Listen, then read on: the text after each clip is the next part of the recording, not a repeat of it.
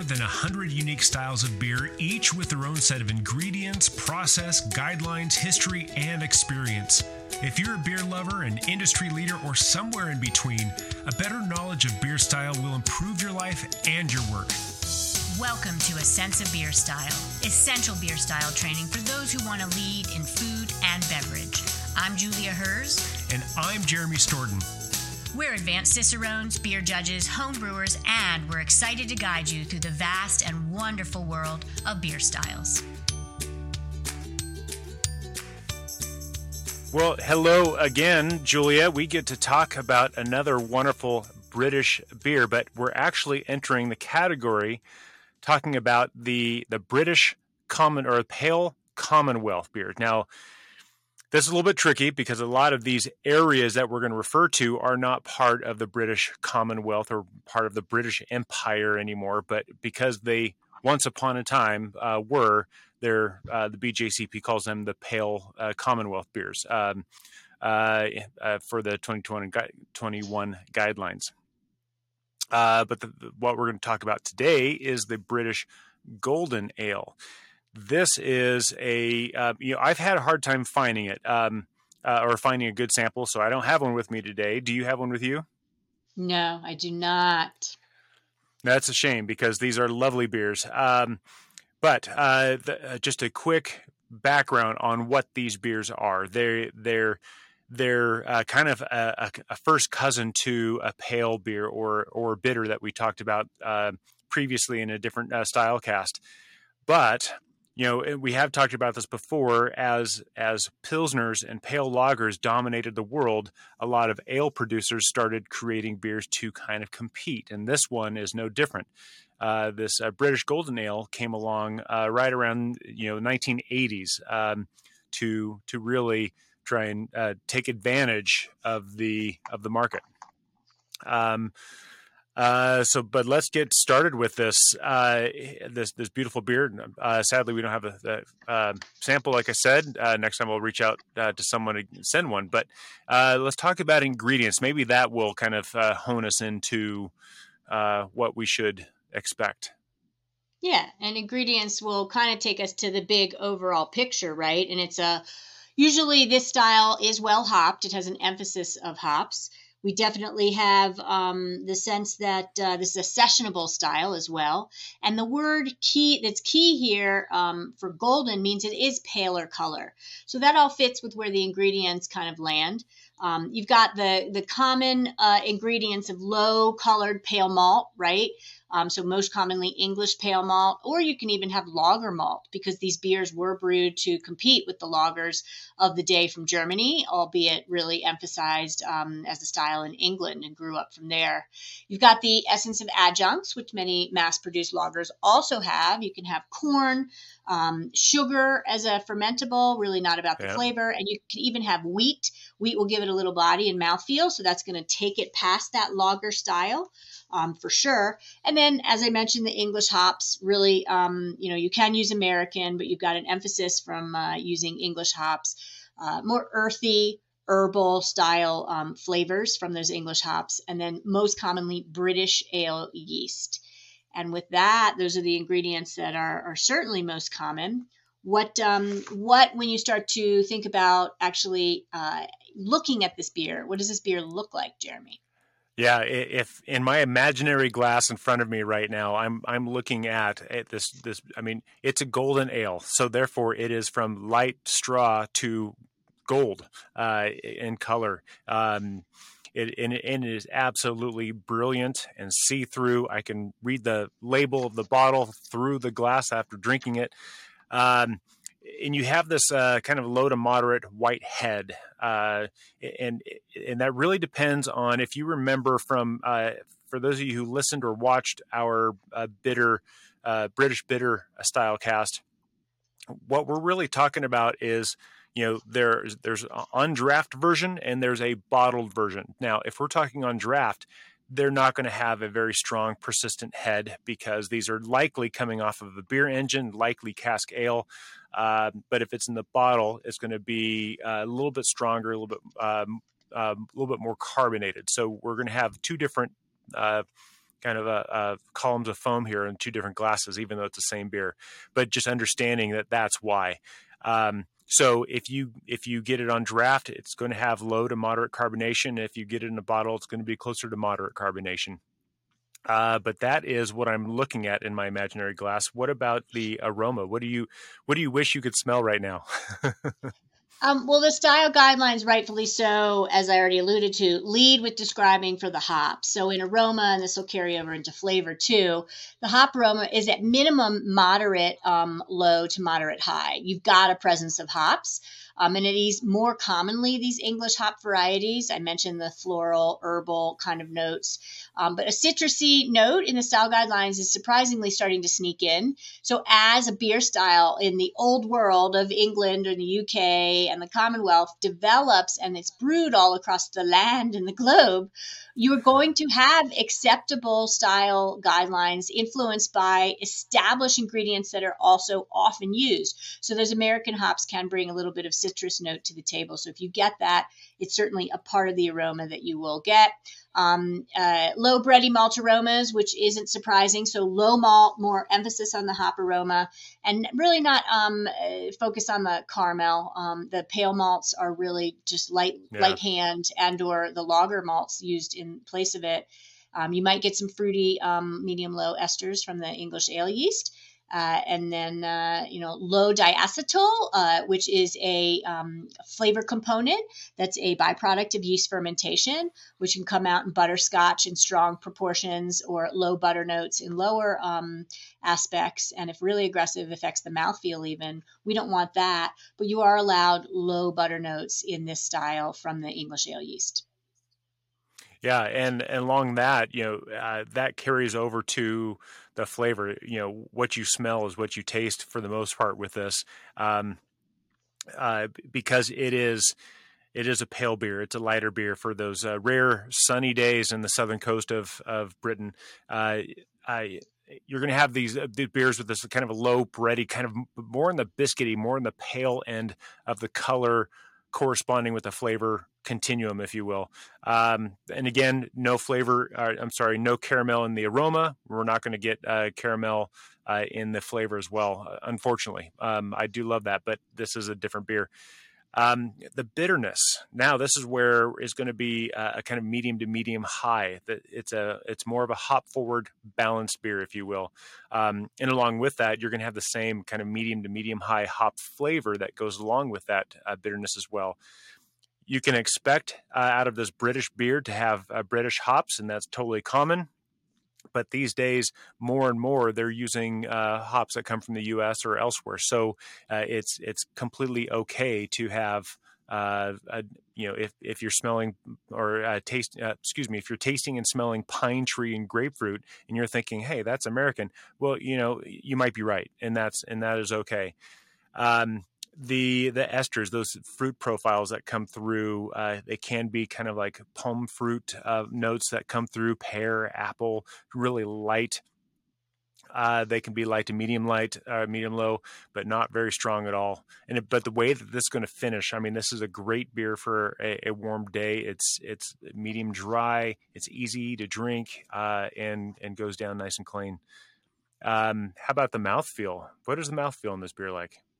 Yeah, well done, Jeremy. And to reline everyone, thanks for joining us. Julie and Jeremy Sense of Beer Style. We're in Pale Commonwealth Beer, the style from Beer Judge Certification Program 2021 guidelines, British Golden Ale, right? And in the Brewers Association style guidelines, which is really more for commercial beers, um, it would be called English Style Summer Ale regardless, um, in talking about mouthfeel, uh, light to medium body, these beers are meant to be sessionable, not to be heavy, and really to, as Jeremy alluded to, go um, uh, sip sip very easily, quickly, and certainly be quenching. Um, and then the carbonation is different. Uh, we always will reference the fact that English beers on draft were originally more cask strength, less volumes of CO2 um, mm-hmm. which is what gives you carbonation. And then you have in the bottles, they can be more highly carbonated. So for mouthfeel, we think about carbonation certainly, and that could be low to moderate, um, and or that moderate is probably more of the bottled version. Um, you have a little bit of alcohol sense, but very, very low ethanol. And then the last piece of mouthfeel um, would be uh, that body and weight on the tongue, and that's going to be rather light. Um, so you certainly drink several of them in a session for sure. Yeah. Uh, so the beers that we would compare this to, what what is this beer like? Um, you know, really, we could compare this to an American Pale Ale uh, or or American Summer Ale. Um, you know, when I think about uh, American Pale Ale, you know, most people automatically go to like Sierra Nevada or or even uh, like Deschutes Mirror Pond type of beers, where there are some caramel notes in that beer. Uh, it is great for the shoulder seasons. This beer, however, the British Golden Ale is is not going to have that caramel that we already talked about um, but uh, it but it is going to be along those lines of being a very uh, slightly hop forward but very balanced uh, beer, just like these uh, uh, American pale ales. Um, uh, they're not going to have as many esters as uh, a British bitter. Uh, there's going to be even more hop centric in this in this regard. But um, but keep in mind that you you know, uh, you're thinking that these are going to be very British compared to the American beers. And I just want to reiterate this: more and more American hops are coming into the fold for these beers, and so the similarities may cross, but they should be lighter uh, in in the malt profile malt uh, flavor than than the, the American counterparts. Um, and, that, and that's really the best style that uh, we can compare this to. Uh, that would go closest toe to toe. Um, what about? Uh, I think we're at uh, commercial examples, if I'm not mistaken.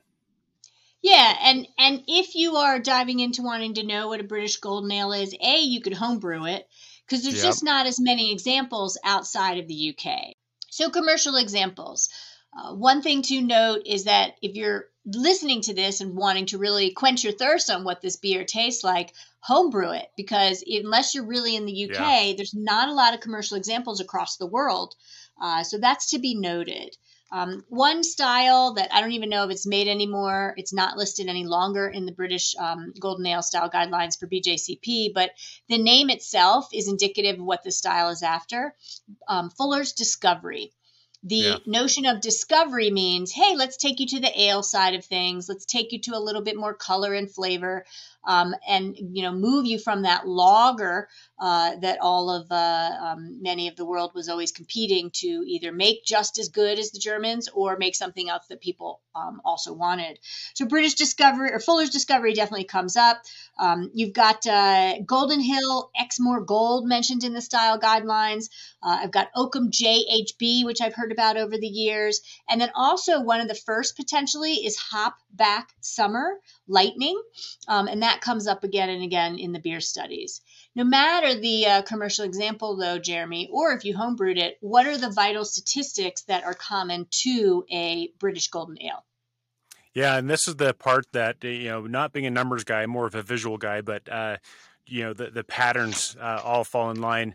Um, you know, starting with the uh, original gravity, um, we're looking at 1038 to 1053, and once again, that can give us a clue as to what the ABV is going to be, and and that lines up uh, almost perfectly this time around. The ABV is 3.8 to 5.0. So OG of 1038 uh, to 1053, ABV 3.8 to 5.0. We're we're right in that ballpark.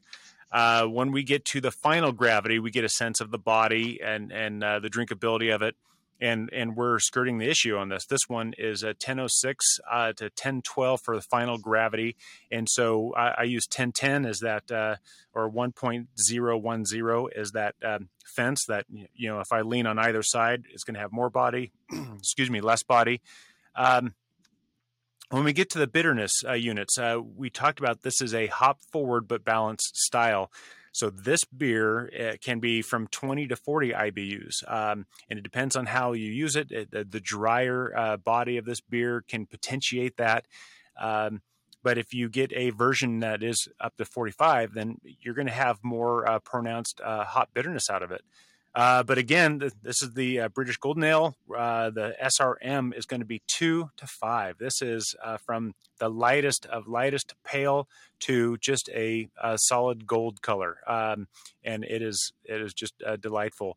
When we get to excuse me, when we get to Plato, what what what uh, number of Plato would you expect to see this beer come out if uh, for those people who use the Plato system? Sure. So Plato getting at apparent extract or final gravity listed in the um, Brewers Association style guidelines, not mentioned in BJCP. We're going to see 1.5 to 3.1. So that's the um, equation of the final gravity, but in Plato form. And then also for the EBC or European Brewing Convention color range um, in the BA guidelines, you've got six to 12. Yeah. yeah. So yeah. a little different than that SRM range of two to six. Well, but keep in mind that EBC is roughly, I think it's 1.97, but it's roughly twice the SRM. So that still falls um, uh, pretty much right in line, slightly, you know, a little bit more than uh, than double, but we're still in, you know, talking about the same ballpark there. Um, but those are the vital stats for this beer. Let's talk about glassware and serving temp.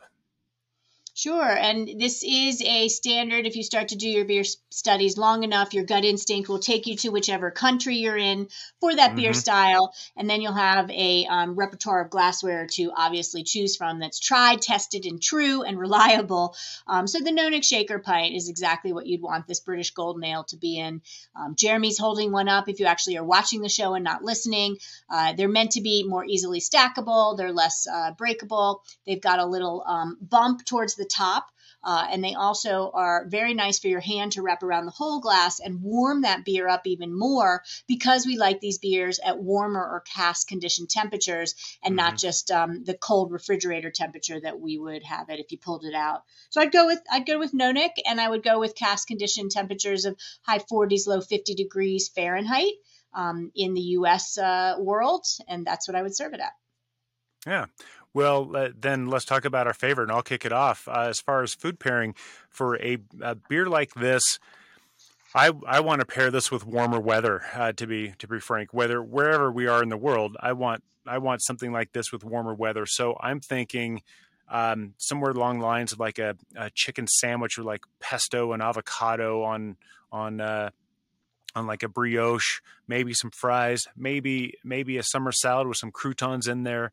Um, something that just kind of takes me to this time of year that uh, is like that effervescence um, uh, that may not be there, but the dryness of the body uh, uh will kind of compound all these things, and that's really what I want to use to play with the the body of the sandwich with the avocado and the pesto, but some of those flavors, it's like nice pale color. I want to play off with the bread um, and with the chicken, kind of pull out some of those uh, those notes that I would expect. Maybe corn, maybe biscuity, um, maybe even that corn cereal type of stuff. If they're using a, a lager uh, a lager malt, um, I want to see how that pulls out different flavors of of the beer.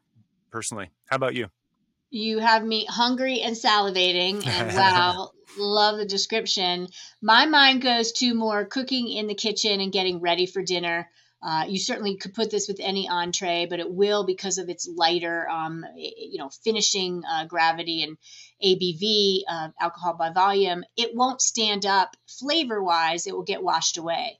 That's neither here nor there. Beer is a amazing refreshment. So if I served it with, say, um, some fried uh, um, Parmesan cheese that's been pressed into a spiral. Oh yeah. I'm I'm not scared to do that, Jeremy. And you know what? It might pull out and coax out some of the biscuit from that low level biscuit and bread, you know, bread notes from the pale malt, and help the beer shine further in some flavor components. Um, so that beer, the you know the British Golden Ale, could be really just used for a sessionable, flavorful uh, type of beer to quench the thirst or you can put it with some things that have synergy, like you know fried breading, um, fish and chips come to mind, obviously yep. in England, and the like. Um, it's just not going to showcase as prominently, and you're going to hope the beer doesn't um, get barreled over by the food, and instead the food actually coats out some of the ingredients more, so you get a sense of the beer's flavor. Otherwise, it's just quenching, you know, your uh, your palate and getting your you know tongue ready for the next bite. It is what it is. Yeah. It is a wonderful beer style if you can find it, if you can brew it. Uh, and and you know, of course, if you uh, make your way to uh, the UK or or thereabouts, then make sure you find one of these, uh, particularly uh, during warmer weather. But in the meantime, we'll say, as they say in uh, in Britain, cheers. Cheers. Thanks for joining us. Good beers to y'all. Be well. Thank you for listening to A Sense of Beer Style, the essential beer style training for those who want to lead in food and beverage. With advanced Cicerones, me, Julia, And me, Jeremy. Tune into the next episode as we continue exploring the world of beer styles and what to make of them. We encourage you to listen to the prepisodes to build your foundation and better understand beer styles. And before the next episode, I'd like to ask you to review the show and let us know what you'd like featured in upcoming episodes. Until next time, here's to you and your sense of beer style. Thank you for listening. Cheers. Cheers.